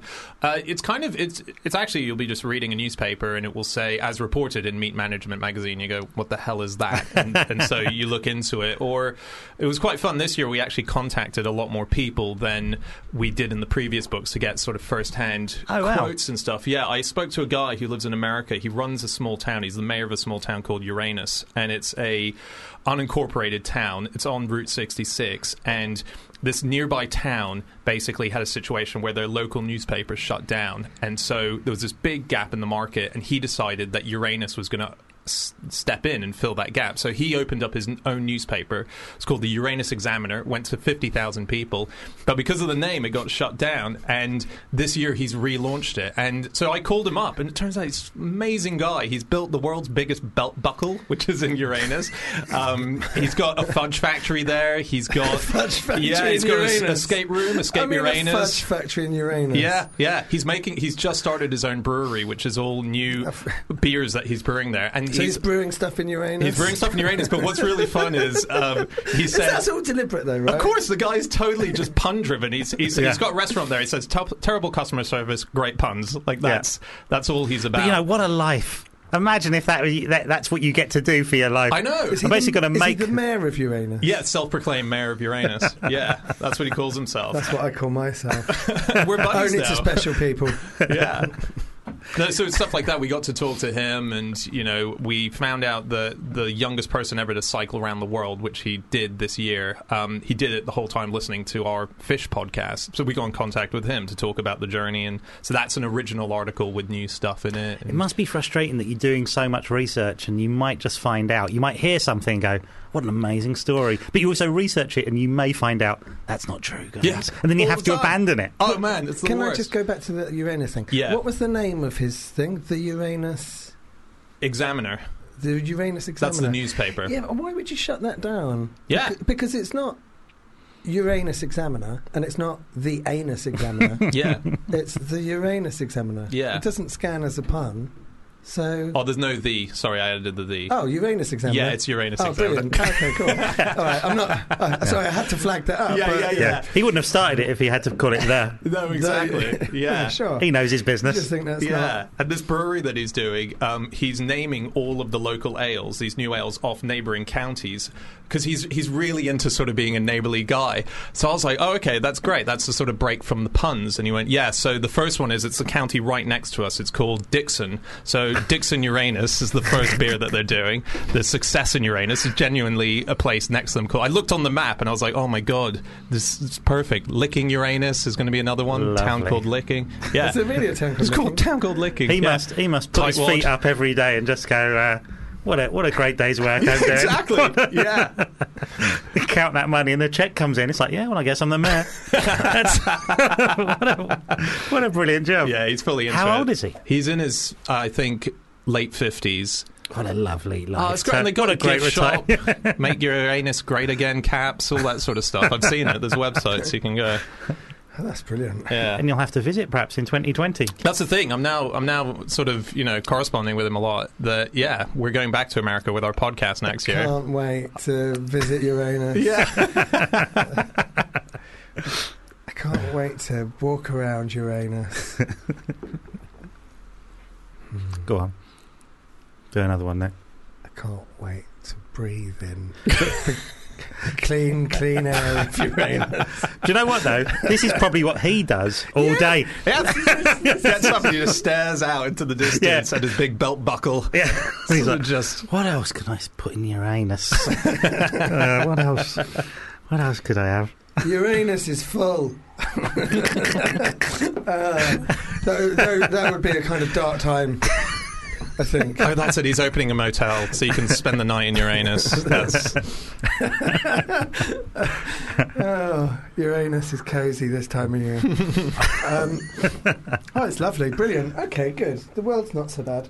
Yeah, I guess that is part of the thing of it, isn't it? It's sort of like it's a good, it's a cheery book in that way. It's oh, that's nice, the whole point. The whole point was we started it when there was this whole thing where nothing was being reported unless it was Brexit, North Korea, Trump, and just Russian collusion and all that stuff. And all underneath that was amazing stuff going on. And these weird characters, Mr. Sober getting Well, busted is for drunk thing. A lot of people, a lot of people, um, sort of uh, put sort of criticize the news when it's like, oh, the, but the most looked at news story today is the one about the dog who's yeah, yeah. the the blue dog or whatever, and you go, yeah, of course they do.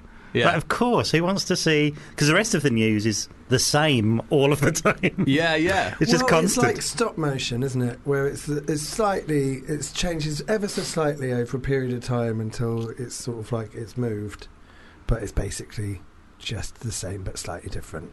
Same but slightly different. Same, same but slightly. You know, like stop That's a really good point. Yeah. Hmm. Really Glacial. So really, you really only need to really check into the news once a month. Yeah, in an era where we have 24 hour news. So it's just. so actually, what you could do with is you could just do with more stories that are just, here's a silly thing that you won't know about. And no one's really doing that. I guess that's why it's sort of. It's almost like kind of fun news or this is also happening. I mean, it's great that it's true. Because so much of this stuff it, yeah. feel like it's. I mean, I'm sure, like you're saying, it's, it must be disappointing to find something out, go, that sounds amazing, do a bit of research on it, and you must be tempted to go, can we just say it's true? Someone else has said it's true. Yeah, oh, it is tempting, but you sort of there, there is a thing It at would QI. undermine everything. you Exactly. stand for. That's the Yeah. issue. That's the issue. You can't you can't do it. But the cool stuff is it's not even just you know it's not silly stories on it. So, so we did a thing about the black hole that was pictured for the first time this year.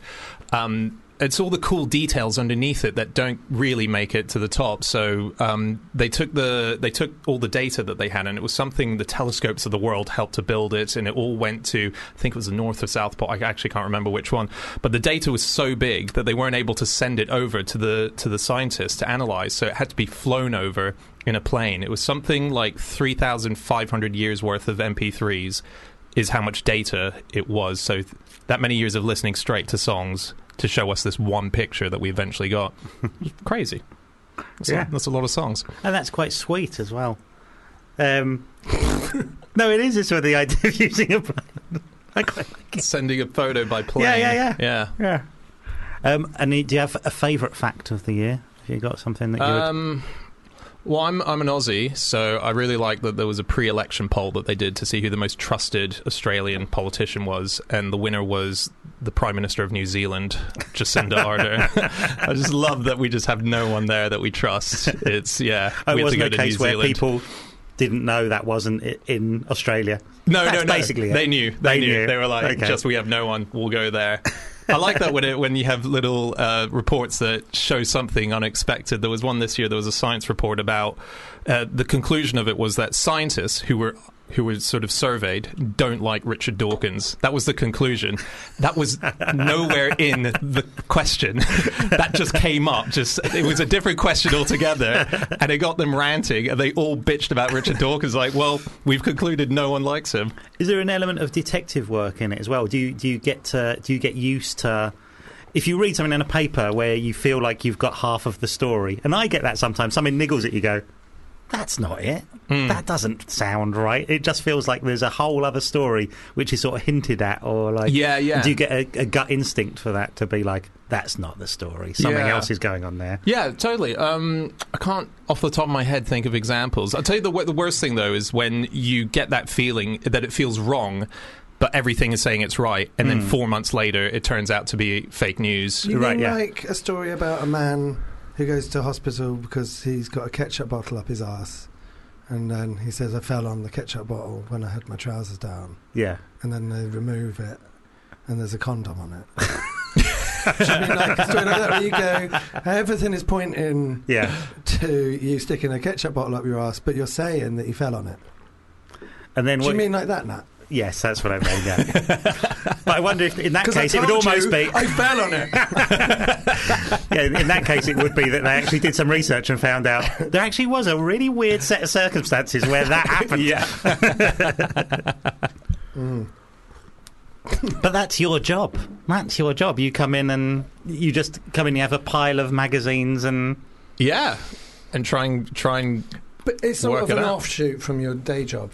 Yeah, I mean the podcast is the day job now. That's that's kind of in a weird way got to the point where it's completely dominating everything. Where we've almost had to quit everything else just and dominating other podcasts.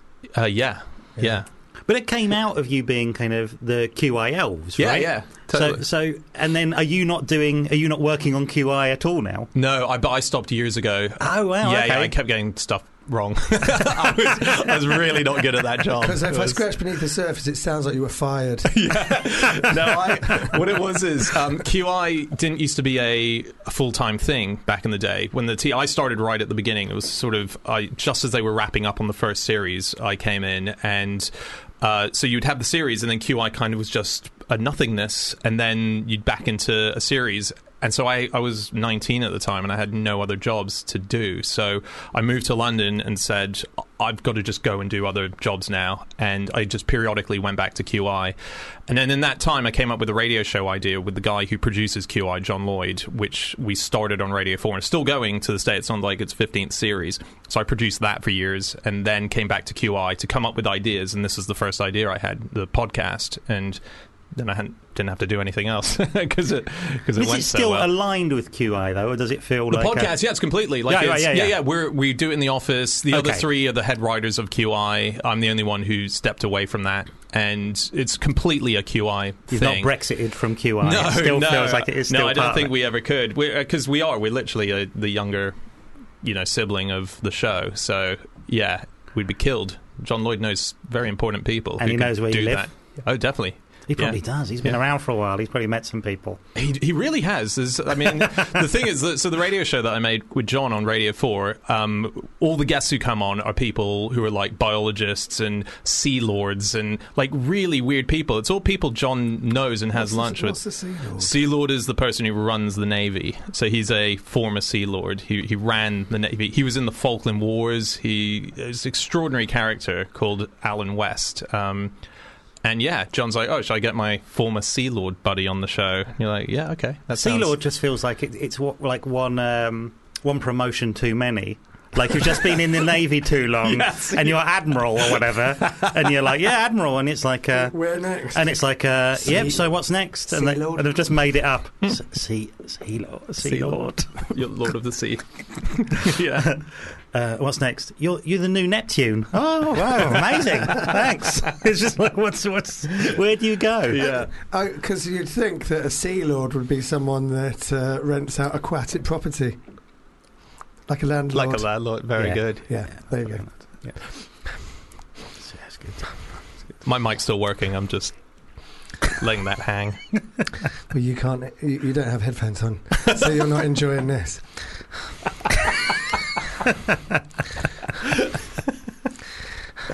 so, um, have you seen the Wonder Woman trailer?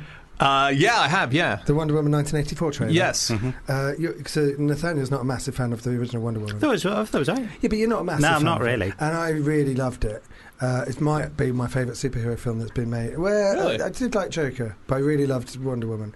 And Okay. I have not been this excited over a trailer in maybe 30 years. Really? I thought the Wonder Woman 2, uh, Wonder Woman 1984 trailer looked absolutely incredible.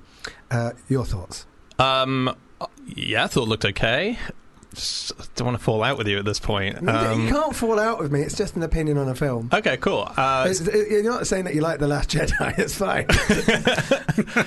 um, Because I- if you were saying that you like The Last Jedi, I would question whether you even liked Star Wars. I didn't like the Last Jedi. I have Good. to say. we're friends for life, Yeah. mate. Friends Cool. for life. Uh, yeah, I thought. It, I I, just say that anyone that says that they like The Last Jedi, when you dig beneath the surface, it does seem. Well, I haven't really seen all of the other Star Wars films, and I'm not really into Star Wars, but I thought it visually looked nice. did you like elements of the Last Jedi? I did definitely like certain scenes from it. Uh, my hatred of it has grown, Okay. uh, but I hated when I first saw it. I hated the very. I hated the opening crawl. And that's a very weird sort of Yeah. reaction where I was sort of like watching it going, Is it in "Oh, Comic Sans? I don't like this. I'm serious about your thoughts that. right? I don't undermine you. Right? But when the opening crawl came up, right, I, it irritated me. And then uh, the films, and there were bits. I really think that Adam Driver's incredible in it, and I think that it's a shame that um, they haven't done more with his character. Uh, and I thought they could have gone done something really interesting with it about uh, three quarters in, and then they sort of like reverted back to him being like unnecessarily evil. Mhm. Um, yeah, I, I but I, I just I, I was even happy with the storyline. What I really had a problem with was just the tone of the film and how flippant it was about sort of important things within the universe. Yeah.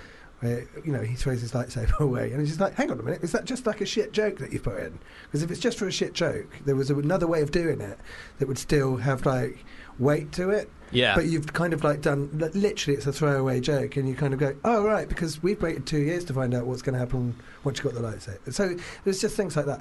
But um, uh, but then the more I thought about it, the more it has really annoyed me that they did that with it. Hmm. Because essentially, people waited 30 years to find out where Luke Skywalker was, Yes. and you see where his character is, but they still don't really explain it in any de- depth. You kind of go, well, fine, that's that. That was your chance to do something with the character. Even if you're going to do, even if you're going to subvert our expectations, you still haven't put any depth to those expectations. You haven't treated it with any weight. You've just kind of like done something that feels like it was a spur of the moment decision, just to do something that we weren't expecting. And that's not any more original than doing something that we were expecting. That's just the opposite of. All you need to do is go, what are they expecting? We'll do the opposite. Yeah. There's no sort of like.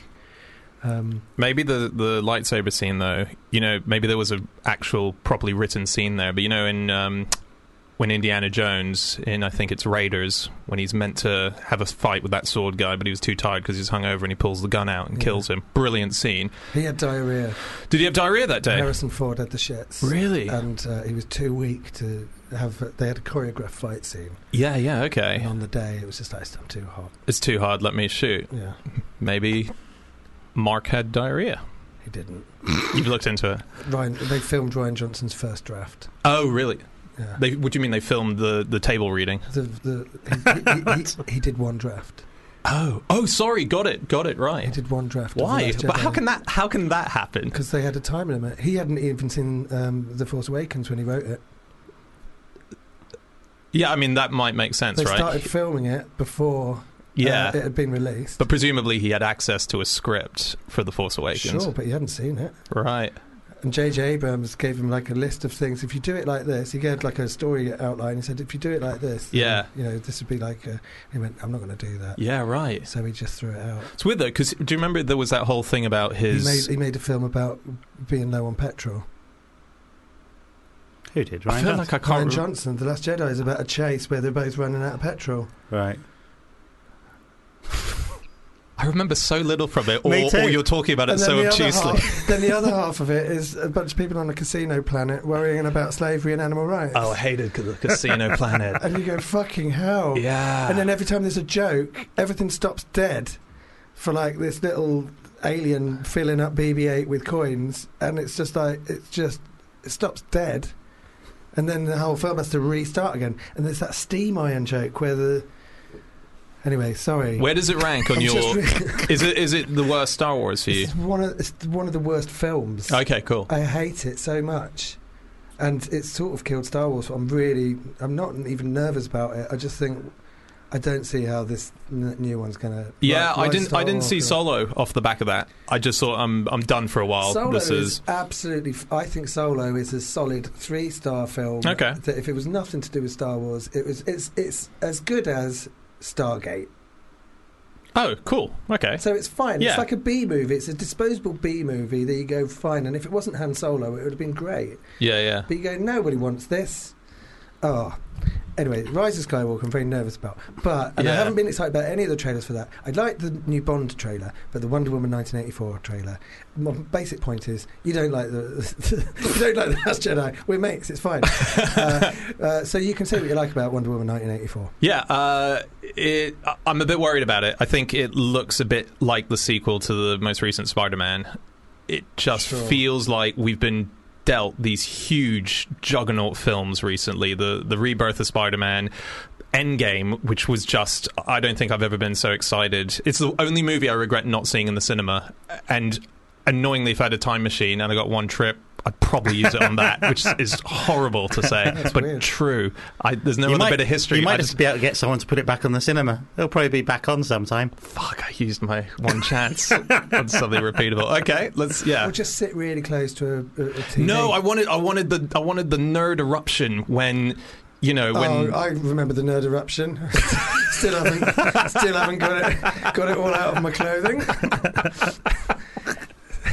Fucking Endgame, yeah. I, I really. I- Come on, that moment when, when Captain America it. gets the call from all the returned heroes and the ultimate I really enjoyed Oh, it. rocking. I, I, did, I did really enjoy it, but I, I don't enjoy the Marvel films in the same way that I enjoyed the uh, when DC is good. Yeah, okay, Right. But when. DC is bad, I walk out of the cinema. Okay. When DC goes bad, I go rogue. I walked out of Suicide Squad and it has Batman in it, and you just think, I walked out of a Batman film. Fucking hell, times are hard. but um, but yeah, I really like. Um, I really liked Wonder Woman. I really liked the way it looks, and I think that someone said it online uh, that the Wonder Woman 1984 trailer is sort of like the Thor Ragnarok trailer, where they've kind of it's very sort of like led by the soundtrack and the music that they've used. Yes, yeah. You've got an orchestral version of Blue Monday playing Yeah, over the it's top. of incredible. That was cool. It's Actually, the so music was- yeah. The music is incredible. And then I tell you, I started watching the trailer again, but I didn't have the sound on. And then you've just got the visuals, and it kind of doesn't work as well. Okay. But the music really sells it, and uh, yeah, I just. thought- I think it's a great. neat idea having this character that's obviously been around since the 1910s Mm. and then going, the sequel, 1984. It just seems like quite a And they modern, like an interesting. It's so, period to it's go, So, oh, okay. It's so different, and yet um, it's a sequel. You know, it's so different from the original, which was World War One trenches. Yeah. Yeah. But the what? So essentially, so it was meant to be. I think Wonder Woman was either meant to be out this Christmas or last summer, and um, because the DC universe is in such disarray, Hmm. they basically refilmed fifty percent of the film, uh, and so normally that's huge problems because oh, we're doing massive reshoots. But essentially, I think what I've heard is what they're going to do is that because it's about uh, time travel and Chris Pine returns and there's like changes to the thing. What they're doing is basically they're going to keep everything that's worked with the DC universe and then reboot everything that hasn't. So they're going to reboot Batman and Superman and sort of reboot the Snyder universe that Right, he okay. started. And so they're going to keep Aquaman and Shazam and the stuff that worked, and then anything that sort of like was terrible, like the tone of Superman and all of that. yeah. They're going to reboot it with this Wonder Woman thing. So uh, there's a flash uh, Flashpoint. It's Oh, the yeah, Flash yeah. comic book where he goes back to save a friend, and then all these little changes have happened. And so th- I think it's going to be essentially that's the what point in history where it changes is 1984. uh, I don't. I don't know if it is 1984, Oh. but the, I think the bad guy has this thing that changes bits of history, and uh, or changes something slightly, and then all of these different like butterfly effect. I quite like happen and the. It, it. it feels like the tone of it is almost kind of Robocopy or that kind of Verhoeven kind of Hmm. sort of high, um, almost like high camp 80s sort of TV um, grinning quiz show hosts and that kind of thing. I quite like. I really, Oh yeah, the villain looks Mm. like he's going to be in that territory. Yeah, like yeah. he's got some sort of game show. There was a lot of her sliding um, in a hallway, which suggests that they've not quite finished the movie yet, and they just had to reuse a I few thought- shots for that trailer. I thought the special effects looked ropey. yeah, The bit when the van flips and all that, but you know, yeah. Uh, my bu- my buddy uh, Alex, he went to see a premiere of one of the Harry Potter movies when it came out, and it was one that was being done in 3D, but they they didn't get it done in time, basically. And halfway through the movie, the 3D just stops. This was in its like opening sort of premiere period. This is halfway through, and suddenly the glasses aren't working, and they realize that the movie itself hasn't been finished, but they had to release it, and so you just had half a Harry Potter movie. So what do they do? They finished it and then released another. Yeah, yeah, just more more prints went out to cinemas. Wow. Um, yeah, with the with the second half intact. Um, eight, the eighties feel like quite a savior though for a lot of films. Like tonally, I like as you say, if you turn the music off, suddenly. Is it as impressive? But like you got to talking about Adam Sandler earlier, but if you, you Right, know, so, yeah. Wedding Singer, it's sort of like a oh, that just felt the '80s is just such a solid territory for film. We're sort of waiting because the eighties. It's like um, Back to the Future was eighties, but it was set in the fifties. So all the filmmakers that were making films in the eighties had grown up in the 50s. Yeah. And so they've got a lot of love for the 50s. And so there was a period where it's kind of like, oh, right, we're very nostalgic for the 80s, but we seem to have been. Wedding Singer was 98, I think. Yeah. So we seem to have been nostalgic for the 80s for a very long time. Yeah. And it's not like, when are we going to be more nostalgic for the 90s? There was that, um, um, what's his face? He did that 90s movie. Uh, Jonah Hill made um, Oh, mid nineties. mid 90s. I so haven't seen that. so it's beginning to start um, this kind of. But I mean, even in the nineties, it was kind of like, what what's to be nostalgic? I guess like grunge will have some sort of Nirvana-y looking Mm. stuff. The 90s felt like a kind of throwback decade anyway, because everything seemed to be doing the 60s again, didn't it? 60s Seemed and trying to be doing like all that kind of Britpop. Cool Yeah. Britannia was all kind of reflecting on and sort of yeah. It was all. It was what was Wayne's World doing? Was Wayne's World being a '90s movie? They was weren't kind of throwing at the back, end were of they? it. Yeah, so that Mm. was that okay. was that was contemporary. That was yeah, kind they were Hmm. just in the okay. But, it's, but it's like when you look at Back to the Future and um, and it's written by a bunch of people that were gr- so it's set in the eighties about an eighties teenager, but he keeps using the phrase "oh that's heavy," and Mm. you go that's such a 50s 60s sort of phrase right. that is not it doesn't fit he doesn't talk like a contemporary teenager in Back to the Future a lot of the time Mm. there's all these little words that sort of like give it away that is written by 40 year old Yeah, yeah. trying to be teenagers Who was it? Was it Zemeckis who wrote it? Zemeckis and Bob Gale Bob Gale. Mm. Yeah. Bob Batman? Bob? No. no, no. Bob, that's Bob Kane Bob Kane. Sorry. Yeah. uh, Bob Kane who uh, thought of the name Batman but didn't really do. and But didn't Bill, really do Bill anything. Finger basically Yeah, Oh, he basically yeah. drew it. basically Yeah. drew it and invented all the good stuff about Batman Yes, I saw a, an episode. Have you guys seen a TV show called Comic Book Men? No All right, no. Kevin Smith. sure of course Uh, Kevin Smith um, based his whole career on this one friendship group that he had uh, when he was a kid, and the guys who he then turned into the characters in Clerks show up as cameos in it. But so while he had his whole career in the background, he set up a comic book shop that these guys have been running Oh, in yes, Red yeah, Bank in New Yeah, yeah. Jersey for years and years. Mm. And so it's it's a big. It's called uh, Jay and Silent Bob's Secret Stash, and they've been running it for like twenty odd years. And it's a TV show about. It's kind of like if you've ever seen porn stars, P A W N stars, or just shows where people come with like a an item of um, this is like the first Spider-Man issue number one, you know, kind of thing, and they try and buy it or sell it over the counter, What's porn kind of thing. stars Oh, it's my favorite show. were they porn stuff So yeah, they It's not pawn about stuff. chess. No, it's yeah, yeah, it's they pawn stuff at a pawn shop, and it's in Las Vegas. It's amazing. It's, it's I think I've seen something like that, but I would assume it was like about chess. yeah, you'd be so disappointed unless someone happens to be selling a chessboard on the episode you saw. That's the not- only crossover where you'll Is it enjoy about that. chess or dyslexic perverts. Yes. It does. Is it not? Is it not got an air of um, sort of grim depression about it? With it set in Las Vegas, so there's all these people coming up with their wedding rings and things, and just going, "I just need another roll of the dice." Yeah, they they don't really show those scenes. Yeah, it's more people coming and going. Here's a spoon that was on the Hindenburg, and then they go, "Well, I don't know if this is genuine." And then they call it. and They go, well, I, "I happen to have a buddy who's the world leading Hindenburg spoon expert. Let's get him in." He comes in, and then you get a history lesson about the cutlery on the Hindenburg, and then they do their thing. But it's a kind of like weird relic history show where you just get, see these tiny little things that are, you know, this is a Babe Ruth original like- thing. This is a It's like an American amped up antiques roadshow. yeah, but I would say way better. Sure, but it's but it's like the American thing where you take sort of like a format, but it's kind of like Yeah. they wouldn't be able to do the antiques roadshow. It's too. Uh, uh, It's too polite back and- yeah. polite. So they've amped it up and they've kind of like brought in a competitive edge. to Yeah, it. and it's kind exactly. of- Yeah. Yeah. It's cool. You should check it out. But it's how did we go on to porn stars? We were talking about. Um, uh, Jay and Silent Bob and Oh retired, yeah, so uh, that that's what the comic book men store uh, show is like. But the cool thing about it is they always have cameos from the greats of the comic book world. So Bill Finger, who's passed away, I think his kids came in and they showed original drawings that he did, like all the original sketches and stuff. So it's just a cool place to sort Mm. of see the Right. archives of the greats. That's great. Yeah, it's a pretty sweet show. I'd Yeah. also imagine when you saw the Hindenburg Spoon Man, that'd be a kind of note that you would take and go, I could do with being in touch with the Hindenburg Spoon yeah, expert. yeah, yeah. Let me let me get his full That's, name. a, that's a whole book I can get out that next year. exactly. um, let's play your song. Uh, what's your song? Uh, I sent in two, so I don't know which one's going to come up. so greedy. It's uh, Mary by Sparkadia. Oh, this is an Aussie band. Yeah. Nick Helm och Nathaniel Metcalfe's fanclub på Fubar Radio. And we are back with Dan Schreiber in the studio.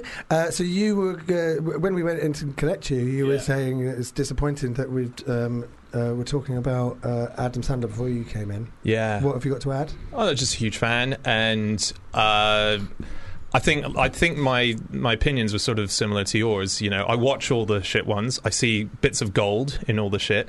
I don't like that. Uh, there's certain people who sort of get cut off for having a career because the things that they've made recently haven't been as good as those initial groundbreaking things. It happens with bands all the time. It happens with comedians. I hate that. I, happens I, with the, it happened with the Marx Brothers. Yeah, yeah, exactly. They started off. They made. They had like 15 years of like, ex, or maybe maybe the films were made quicker than that. They had like five or six films in the beginning of their career that were all incredible, and then they petered out. They Yeah. got old.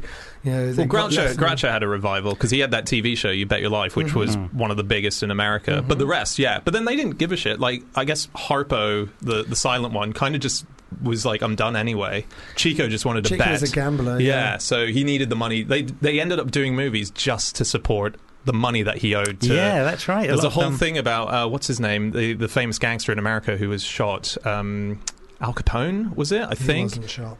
Who Dillinger, is it? Or uh, don't. There's a bit. There's a big Okay. one who was found dead, and they they found a sort of IOU from Chico in his pocket. uh, worryingly. Um, yeah, Uh, but so uh, you can have a run at stuff, and then historically, I don't know if I'm talking about Adam Sandler in the same breath as the Marx Brothers, but um, what I will say is that he has a likability on screen that um, makes me believe that there is good in him, and he will be good again. yeah. Well, 100 percent fresh. 100% fresh. It's amazing. I think that's the best uh, comedy special that has ever been on Netflix. Yeah, Uh, and the love and the skill that's been put into actually even just putting it together is incredible. The, you look at the behind the scenes people that were involved, and he's like thanking people like P.T. Anderson on the on the credits, and like.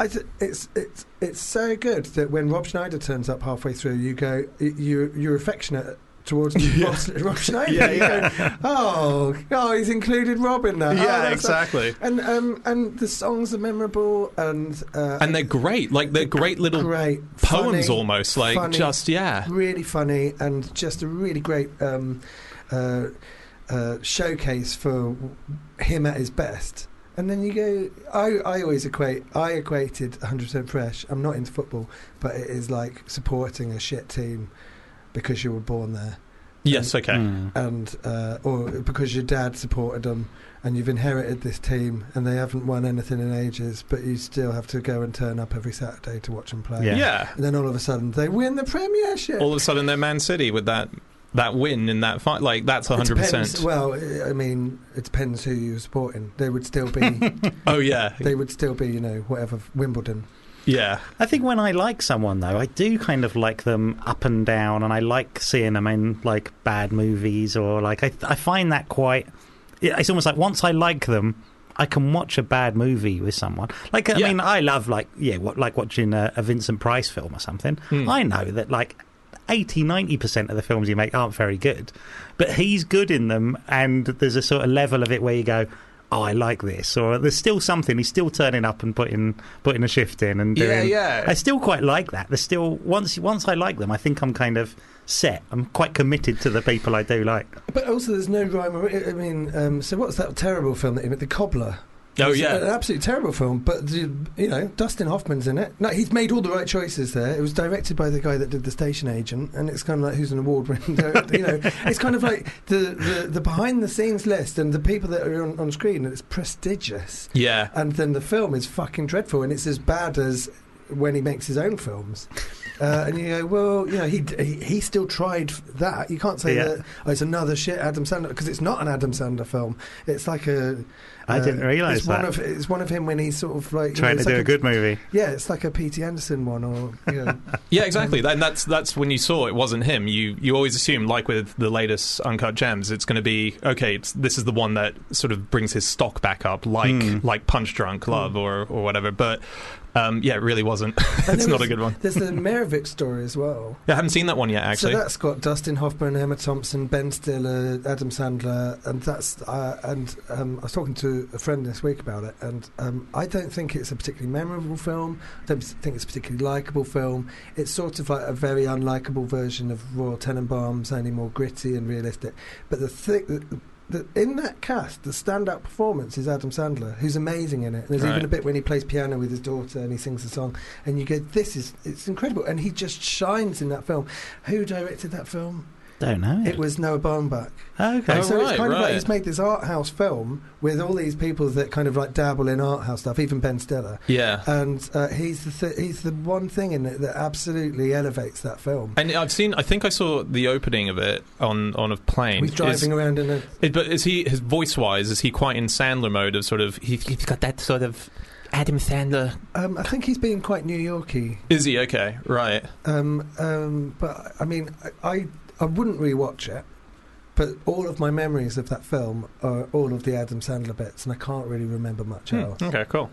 Um, I think it's exactly what we, you keep saying about him. It's just, I think when you surround yourself with that many kind of good people that obviously like him, I think it weirdly does send a message to the audience where you go, you must be, you, you must be very lovable, or it, it does seem to attract these huge actors who work with him. Yeah. Quite often in very poor movies, Yeah. and they, they must have scripts that aren't like aren't that great.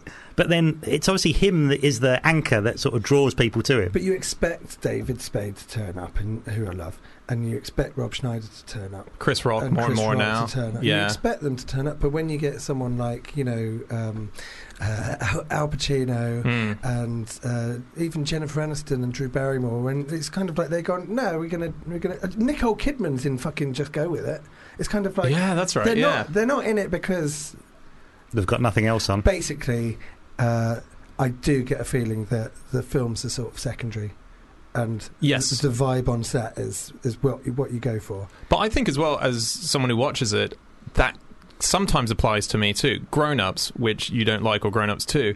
For me, it's just like seeing the gang hang out, and I I'm happy just having that in my face for two hours. And I think that Mm. is the selling point of that. Yeah, I just I do want Spade and uh, Rock and and Schneider getting in an argument next to Sandler yelling at them. That Just wish it was better. yeah, it'd be. I mean, it would be great if it was better, but actually, I don't give a shit. But then that's what's great about 100% Fresh because he does the Chris Farley song and then Oh. he ah. says if you were still around we'd be making Grown Ups 3. Yeah. And you go, I would have loved to see Grown Ups 3 with Chris Farley. With Farley, Because it was meant to be Farley and not Kevin James, Yes, exactly. He's not really part of that. who's sort of like a late, a late addition. But when you compare Adam Sandler's special to Kevin James's special, Hmm. which looks like it was thrown together in a fortnight and then they just filmed whatever they had. Yeah, yeah. He had writers on it and it's kind of like it looks so I mean that's those are the specials at their worst. And then when it's like Adam Sandler's doing a special you just think, Come on, you gotta pull it out there. And Yeah. when you see it's not just good, it's the best Netflix special I've ever I've seen it maybe like ten times It's now. so good. It's the. It's just the comedy is. It's there's no nostalgia about it. There's no sort of oh this guy is just someone I love seeing. It's purely perfect comedy. and the jokes are so silly and Yeah. he's so down to earth he's a multi-millionaire and he just makes everything kind of like universal and etc i think i'm going to try and get my family to watch it over christmas nice, cool, good move. but it's been out a year now I do like Really? it's. There's been a sudden return of the sort of that period of um, the sort of greats of com- like Ray Romano's got a new. i mean So- he's in the irishman Yes, like yeah, the fact that Raven, I love Ray Romano. I, I Yeah. really liked Everybody Loved Raymond. I Yeah, it's great. That, uh, I think if you if you if you a casual observer, you don't really, or, or you've never even watched it, it's just osmosis that you're aware of it. Then you can just dismiss it as kind of like a typical shitty yeah, yeah. uh, sitcom that's based around a personality. But um, they used to talk about kind of uh, existential stuff and like whether there's a god or not, and it, all within this kind of like family. And everyone would have an opinion. All the characters would have a different opinion on stuff, and you just think they're putting so much more into that sitcom than it really needs. Hmm. That it's it was it, not every episode, but I like the characters, and I also think Everybody Loves Raymond is really. Uh, if you watch it through the point of view of his brother, then that's kind of what the sitcom's about. Right. Okay. It's about this brother who's kind of like really not the favourite kid. And he even comes on and says the title. You know, he goes, Everybody loves Raymond.